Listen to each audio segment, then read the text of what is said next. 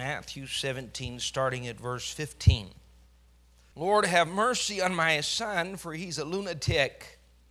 How many have prayed that prayer before? Sore vexed, for oft times he falleth into the fire, and oft into the water. And I brought him to thy disciples, and they could not cure him.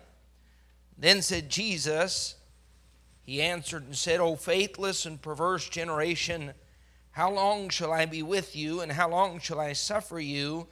Bring him hither to me. Jesus rebuked the devil, and he departed out of him.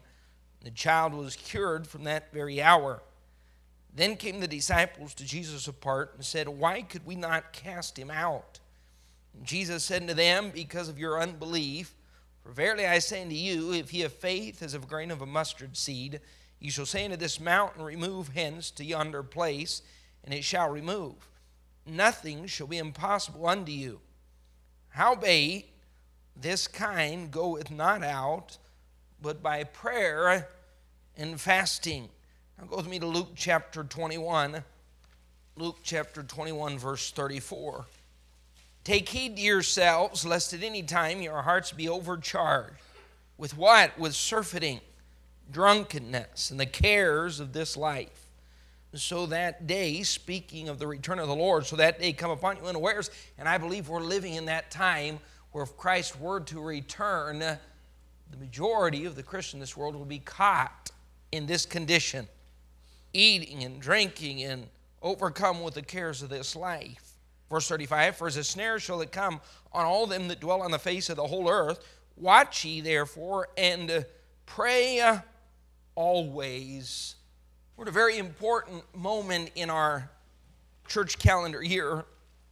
We have our anniversary right around the corner, then our missions conference. And I, more than ever, want God's blessing. I want God's hand. I want God's power to fall.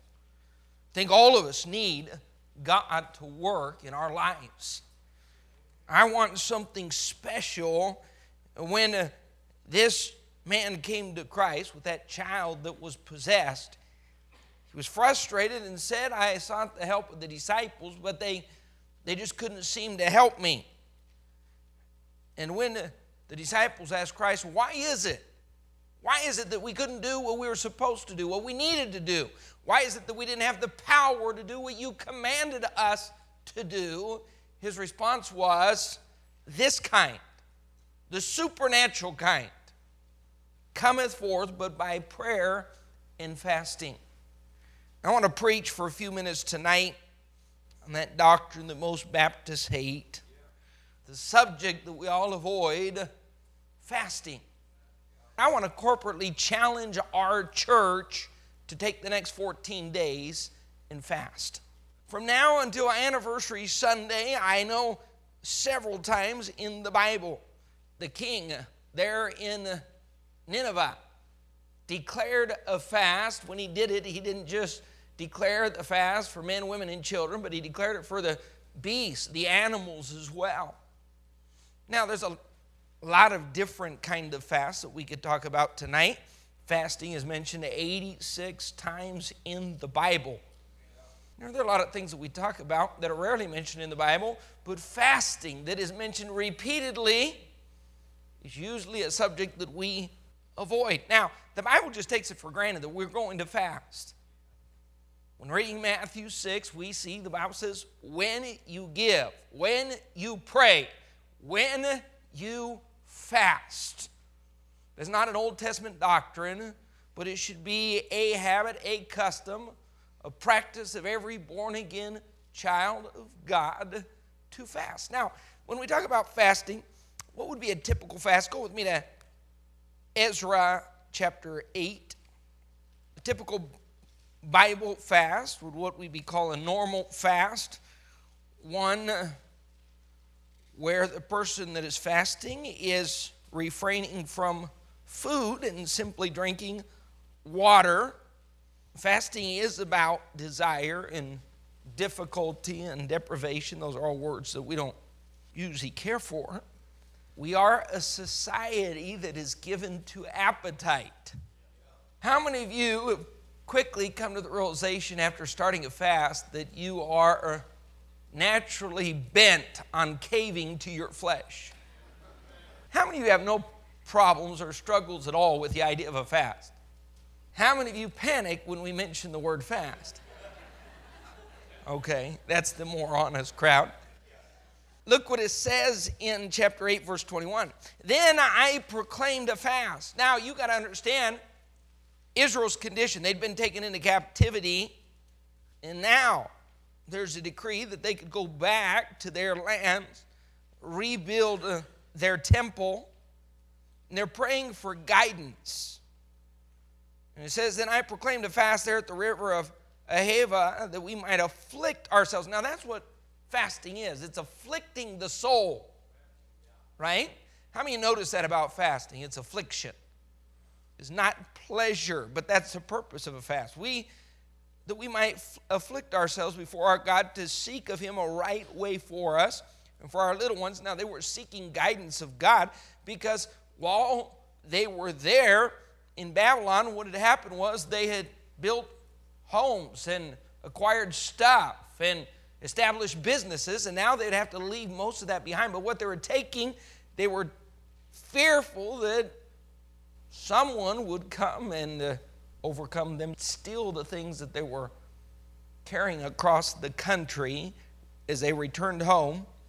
And he said, For our little ones, for our substance, verse 22, For I was ashamed to require of the king a band of soldiers and horsemen to help us.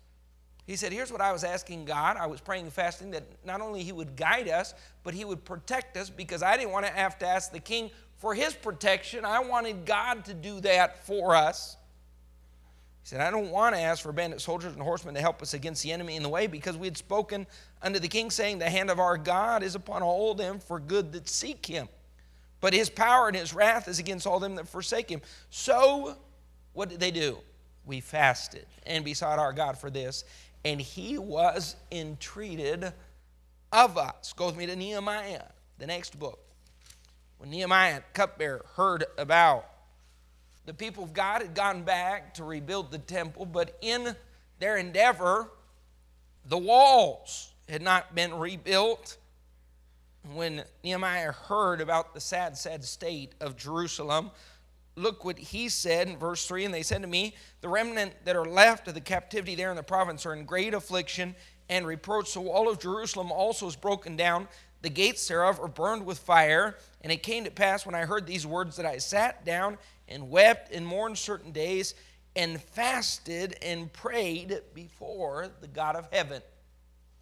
Now, in Scripture, we do see supernatural fasts. I believe that Moses' fast and Christ's fast there in the wilderness, sometimes not only did they do without food, but they also did without water. That's a supernatural fast.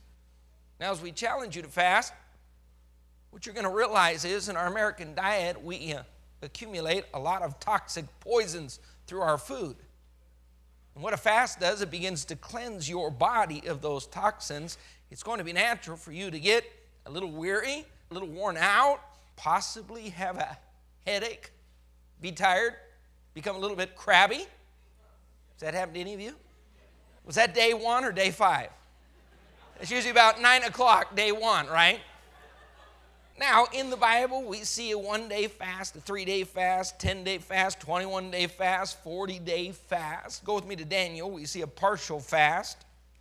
Daniel 1 8, but Daniel purposed in his heart that he would not defile himself with a portion of the king's meat or with the wine which he drank. Therefore, he requested of the prince of the eunuchs that he might not defile himself. Verse 12 Prove thy servants, he says, I beseech thee, 10 days, let them give us pulse to eat and water to drink. So he was going on a partial fast where he said, I'm going to abstain from meat and eat only pulse and drink only water. So in a partial fast, maybe you decide for a couple days we'll do without food and the rest of the week we'll go on a liquid diet or maybe there's something that you like. Maybe you eliminate sweets from your diet or coffee from your diet. Whatever it is that gives you great pleasure in life, you refrain from doing that. Let me just say this about a fast. There are several misconceptions about fasting, but the major one is this Many people think I want to fast to get God's attention, and they seek to use fasting as manipulation. Don't ever try that with God. Uh, fasting isn't a tool to be used against God to force Him to do our will. Fasting is rather the opportunity to humble ourselves and get in tune with God. We're not trying to get God's ear, we have God's ear it's letting God know that He has our ear. Here's what happens in fasting when we begin to fast, time slows down. You know what happens at the end of the average day or week or even month or year? We look back and say, Where did time go? Boy, that day it, it came and went, and I can't even remember what happened. It just flew by. But when you begin to fast, you're looking at the clock, you're hearing the seconds tick. You look at your watch and say, How is it that it's only three o'clock in the afternoon of day one? Now, if you want time to go by really slowly, fast all 14 days. Water fast. The next two weeks will seem like two years. Here's what you're doing. If we just think about the time that's spent around meals, women, just the time you spent cooking preparing a meal, serving it, sitting down, eating it, and then cleaning up afterwards? How much time is freed up by saying, I'm going to go on a fast, and we're going to take that time and dedicate it to getting in tune with God? Sometimes those meals that we get together with other people, maybe it's at work, maybe it's outside with a friend. Sometimes those conversations are not 100% pleasing to God. Here's what you can make sure of. And when we talk about the next 15 days, we're talking about making sure everything in our life is geared toward getting in tune with God. Now, there's a lot of reasons for fasting. We'll go over those reasons tonight. But none of us would suffer on any level from going on a fast. Now, I know some of you have physical limitations. Maybe uh, you have problems with your blood sugar level or an infirmity or a sickness that would keep you from fasting on that kind of level. But all of us could fast on some level. Here's what I'm asking tonight of the fathers because we're talking about a corporate fast. Now, here's what I'm asking you men to do. And men, let me encourage you. We have men's prayer meeting Sunday night at 5:30. It would be fabulous, even if it wasn't all year, if just over the next two Sundays you were here at 5:30 in prayer. But here's what I'm encouraging you to do as your spiritual leader. Man, you're the spiritual leaders of your home. I can't establish in your home a fast. But as the leader of your home, I can ask you to establish a fast. Now, this isn't you taking a hammer and laying down the law and saying, no one's eating for the next two weeks. You might get thrown out. When you get home from work, that door may be locked with a bolt, and that lock may have been changed so your key no longer works.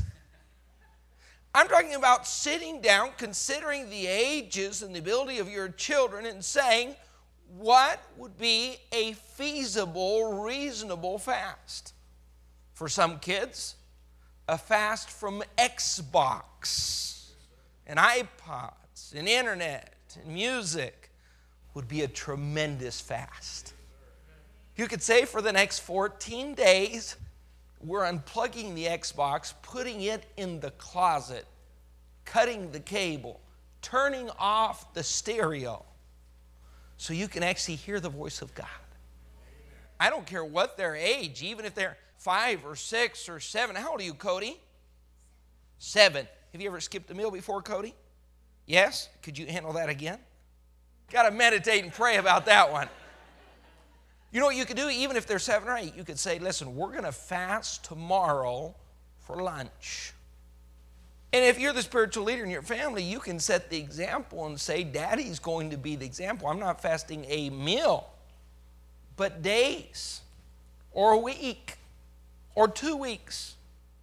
Maybe you decide to go on a liquid fast. Maybe you decide to eliminate whatever it is in your diet that's the love of your life for two weeks. You refrain. For independent Baptists, just eliminating coffee from the diet over the next two weeks is going to be a painful exercise. But the Bible literally calls it an affliction of soul. And listen, here's what we do in the United States of America. From the moment we wake up, the clothes we wear and our flavor of toothpaste and the coffee we drink from the brand to the creamer is all about pampering our flesh. I watch kids when parents talk about restaurants and their face twists. I remember as a kid the thought of going to a restaurant. We would go to a restaurant. We probably went once a month. I remember if we went, normally we'd go to Kentucky Fried, order a bucket of chicken. And the faster you ate, the more chicken you got. Nowadays, if you tell kids, well, we're going to Chili's, I hate Chili's. I don't want to go to Chili's. You know why? Because they've been taught to pamper their flesh, cater to their taste buds, and now it's no longer parents that determine the meals, but the kids. There used to be a day and age, kids, when parents would feed you broccoli and you would eat it. And you didn't complain because if you did, they'd say, I'll give you more. Not if you complain, but if your face complains. Like my face is happy. I love broccoli. How many remember those days? What was on your plate was edible. Not scientifically speaking, but in your mom's mind, it was edible. Now the kids get to go shopping, and now the mother goes down an aisle and says, What do you want? What would you like? You put in the basket what you want to eat. And we've so catered our flesh that the thought of fasting brings about a fear and a panic that grips us from the depth of our soul, the bottom of our heart. Now, here's what I'm asking Can we get the spiritual leaders of these homes to sit down tonight with their families and say, Tomorrow, we're going to participate in a church wide fast. Now, here's what I don't want you to do I don't need you to compare. I don't need you to think about someone else's fast. I don't need you to even consider what someone else is doing. That does not matter. This is you. This is God. This is your family. I don't even need brothers and sisters comparing themselves among themselves. The Bible calls that unwise. But if you decide to go without food three days, five days, 10 days, or 21 days, that's not the issue. The issue is that you say for the next 14 days, I am participating in a corporate fast, which means you make a choice, and as a spiritual leader, sit down and talk to your children. You know what is dear to them. I would ask them, what's precious to you? What are you willing to give up for God to hear from God? You willing to eliminate something from your diet? You willing to go a day without food? Can you go on a liquid diet? Now, believe it or not, fasting is dangerous. No, feasting is dangerous. What we do in the United States of America is dangerous. If you fast, you need to drink lots of water, but I promise you, no one ever died from a 24, 48, 36 hour fast. Fasting is a way to seek God by denying the physical in order to focus on the spiritual. It's a way of freeing up time to spend more time with God. Now, let me ask you this when your mind is caught up in all these things, whether it be eating or the media, what if you just fasted from flesh book? I, I bet God would be honored with that. But if you just got off Google Plus for two weeks? What if you pulled your face out of Facebook, pulled your heart right out of Twitter? Boy, that'd be spiritually harmful, wouldn't it? Or if you unplug the TV, I don't know of anything on television that helps you spiritually absolutely nothing. But in order to really hear from God, we're going to have to tune that out and turn that off.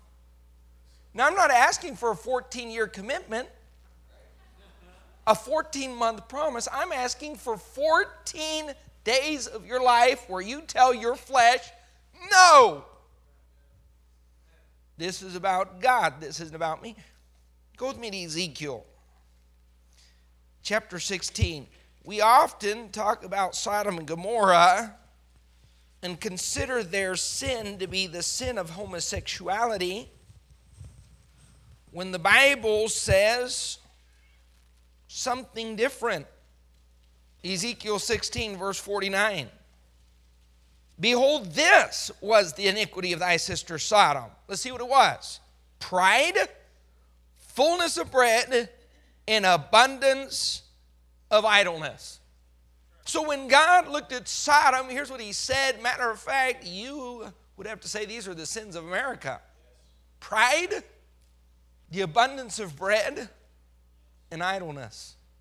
Now, in our busy lives, we don't have the time that we want or need to pray, read our Bibles, get in tune with God. How many would like to have more time to be able to spend with God? Most of you have made determination I'm going to read my Bible this year. I'm going to read more of my Bible this year. I'm going to study, meditate on it, memorize it. But there's only one problem between work and drive time and taking care of the kids and all your family responsibilities, in the rush of life and all the obligations, the time you want to spend with God is very limited. Let me tell you how to greatly increase your time over the next 14 days. You turn off the radio you say, I'm going to use my phone, but only for business purposes. That iPad, I've, I've never in my lifetime seen so many people so dedicated to so little. You go out in public, I don't care if it's a restaurant or an airport, no matter where you go, everyone has their iPad open up and their entire focus is on nothing. No time to communicate with anybody in real life, real time. But here's a way to make time for God, closing that down, saying, I'm going to fast. Go to a spiritual fast. You know how much time you could free up if you just decided, I'm not going to do any texting unless it's necessary or business texting? Folks, a message like this ought to be very encouraging and challenging because we're saying this is a way I can focus on getting close to God. God wants to speak to you, and He is often trying to speak to you, but that will only happen if you're willing to hear. Now, here's my question tonight Are we truly willing to get serious about the supernatural? Go with me to Isaiah. Let's read this together. Isaiah 58 1 Cry aloud, spare not, lift up thy voice like a trumpet, and show my people their transgression, the house of Jacob their sins. Yet they seek me daily and delight to know my ways as a nation that did righteousness and forsook not the ordinance of their God. They ask of me the ordinances of justice. They take delight in approaching to God. Wherefore have we fasted, say they, and thou seest not. He said, By all appearances, things seem to be okay, but they're not. The question is, We have fasted, and thou seest not. Wherefore we have afflicted our soul, and thou takest no knowledge. Behold, in the day of your fast, ye find pleasure and exact all your labors. Now, here's what God said Yes, you fast, but it's more of a ritual than something done on purpose. And here's what we don't want to do over the next 15 days we don't want to eliminate Xbox and replace it with football. This isn't about getting out of the house and getting exercise. This isn't about dropping a few pounds, losing some necessary weight. This is about you and God and hearing from God. And God said, Your question is, hey, we fasted and it seems like we still don't have your attention. And God says, This isn't about you getting my attention. This is about you understanding the purpose of a fast. It's not about you taking that time that's been freed up and replacing it with pleasure. Verse 4 Behold, ye fast for strife and debate to smite the fist of wickedness. Ye shall not fast as ye do this day to make your voice to be heard on high. Wow. Did you catch that last phrase? Let me repeat it. Ye shall not fast as ye do this day to make your voice to be heard on high. He said, This isn't about you clamoring out to get my attention, to manipulate me into doing a miracle for you. This isn't about me listening from heaven. This is about you listening to me on the earth. Verse 6 Is not this the fast that I have chosen? Now look at the benefits of fasting. There's so many, and I would challenge you to read this daily as you fast. Over the next 14 days, it bless your heart and stir your soul if you read this every day in your devotions. You'd find something new and challenging every day. The purpose of the fast, the benefit of the fast, to lose the bands of wickedness to undo the heavy burdens, to let the oppressed go free, and that ye break every yoke. Here's the blessing there's great spiritual victory that comes in fasting. Not a meal. I'm not talking about a meal or a day. I'm talking about extended fasting. Now, Christians, here's what I want you to listen to. I don't want to go into our anniversary revival like any other revival. I want God to do something very special in our hearts. It's not going to depend upon the preaching, it's going to depend upon how we prepare ourselves spiritually for that moment. The Holy Spirit will be here. God is more than willing to work and to move, and He wants to do something in our hearts, in our marriages, in our minds. Now, whether that sin is envy or bitterness or worry or strife, whatever sin you're dealing with, fear. I watch people as they read the news, concerned about what is taking place. You ought to be excited about what is taking place around the world. Knowing we're living in the last days and soon Christ will be coming. But if you live in worry, if you can't sleep at night, fasting will do your soul good. Knowing the national percentages, I don't know how many people in our church use medication for fear, worry, panic, sleep, blood pressure. You'd help yourself by fasting, getting in tune with God. God wants to give us spiritual victory and he says one of the ways to do that, I don't know of anything else in the Bible that has these kind of benefits to it. Here's what God said. He lists the benefits of fasting. Now you tell me anything else, any other spiritual endeavor will have this kind of effect promised by God. To loose the bands of wickedness. You can get freedom from addictions by fasting care if that's smoking or alcohol, pornography, whatever it is, last, whatever it is in your heart and life that's dominating your thoughts, God can free you from that through fasting. Undo the heavy burdens. Some of you are carrying heavy burdens. Maybe it's a financial burden. Maybe it's a child that's gone astray. Maybe it's a marriage. Maybe, I don't know what it is. Maybe it's a workload. Maybe it's a job situation. Maybe it's a relationship. Here's what God said fasting is what provides the solution. How many believe the Bible? Why do you think Satan fights fasting like no other spiritual exercise? How many of you have prayed before without fasting? That's how we normally pray. You say, well, Satan fights that, not like he fights prayer and fasting. Satan will do anything within his power to keep you from the spiritual exercise that so benefits you and your family. To loose the bands of wickedness, to undo the heavy burdens, to let the oppressed go free. You fast for the salvation of souls. How many of you remember the story of Nineveh? When God said, I'm going to utterly destroy that city what changed the destiny of that city? Prayer and fasting. What did the king say when judgment was pronounced? Who can tell? Who can tell what God might do. He may have mercy. Let's fast, let's pray, let's humble ourselves before God, let's afflict our soul, let's watch and see what God might do. And God saved them. You say, Well, my mother's just too hard. My neighbor won't listen. What if we try fasting? Now, here's, here's my question as a pastor How many of my people really heard from God this past week? How many really heard from God?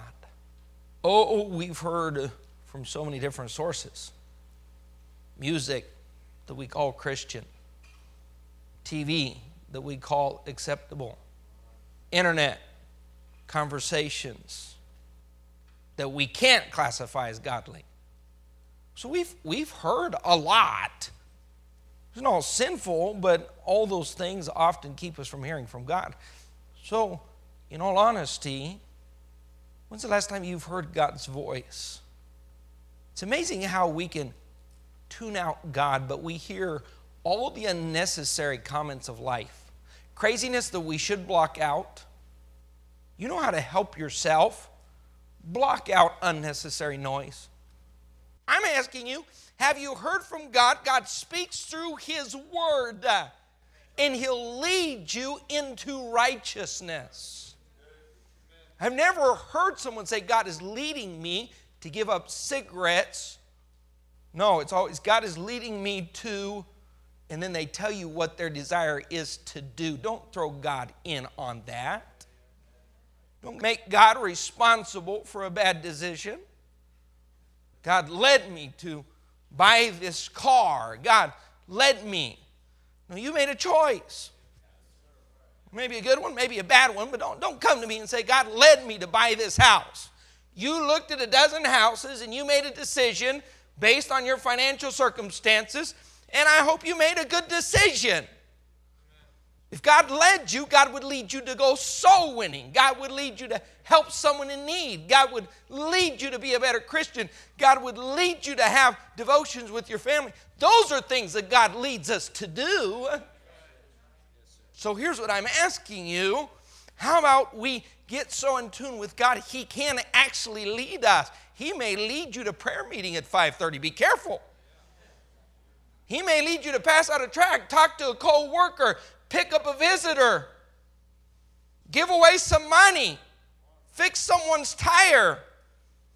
I've never had someone say, Well, God led me to replace that widow's tire. No, God led me to another company. No, you were interviewed, offered the job, and you said, I want the money. It's amazing everything God gets blamed for.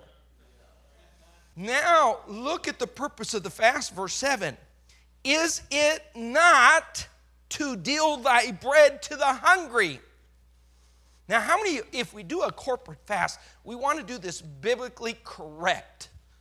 How do we do a biblically correct fast? This is not about God, listen to me. This is about God, I, am afflicting my soul to listen to you. I want to slow life down. I want to focus on your voice. Then, if it's really biblical, we say, let's take the money that we're saving on food and give it to someone in need. So, if we skipped a meal, we figure that normally we spend $28 a meal. Or if we skip going to the restaurant, maybe you fast from eating at restaurants for two weeks and you figure out what you would normally spend in restaurants and go give it to someone that's needy. Isn't that what the question that God asks? Is it not to deal thy bread to the hungry, and thou bring the poor that are cast out to thy house? When thou seest the naked, that thou cover him, and that thou hide not thyself from thine own flesh? let's, let's just talk about the last phrase. We're trying to hurry through this, and I keep getting snagged here and there. And that thou hide not thyself from thine own flesh. What are we talking about?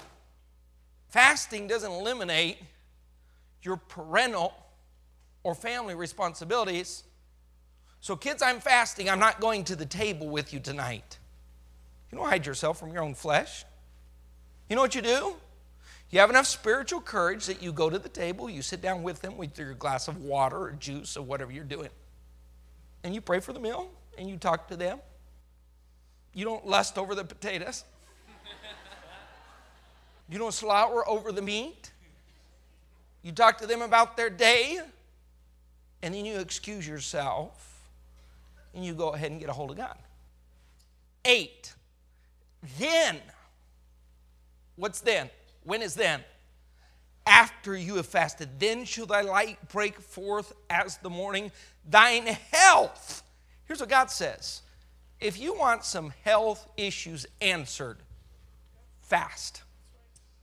Thine health shall spring forth speedily. That's a Bible promise. Now, don't expect to collect on that promise after 12 hours of fasting.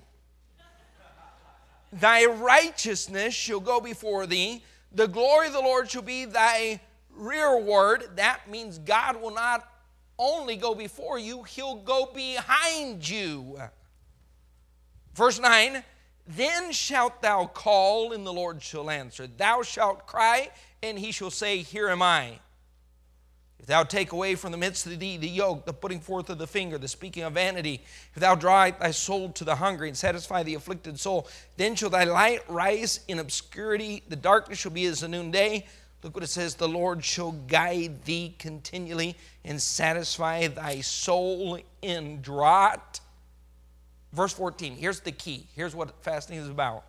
Verse 14, then shalt thou delight thyself in the Lord. It's difficult to delight yourself in God when our delight is food and music and radio and internet and TV and all these other things. You want a special blessing? Look, look at Bible examples when they needed the supernatural, when they needed God. They needed God's hand. The people fasted, God moved, reconciliation was made. Now, who in here can say, My life is so perfect? My marriage, my family, my child rearing, my walk with God, my relationship with others, it's all so good. Pastor, you know what? You can count me out on this one. How many of you have noticed things in your life that need fixed? Here's what God says prayer and fasting, this kind, the supernatural kind, cometh not forth but by prayer and fasting.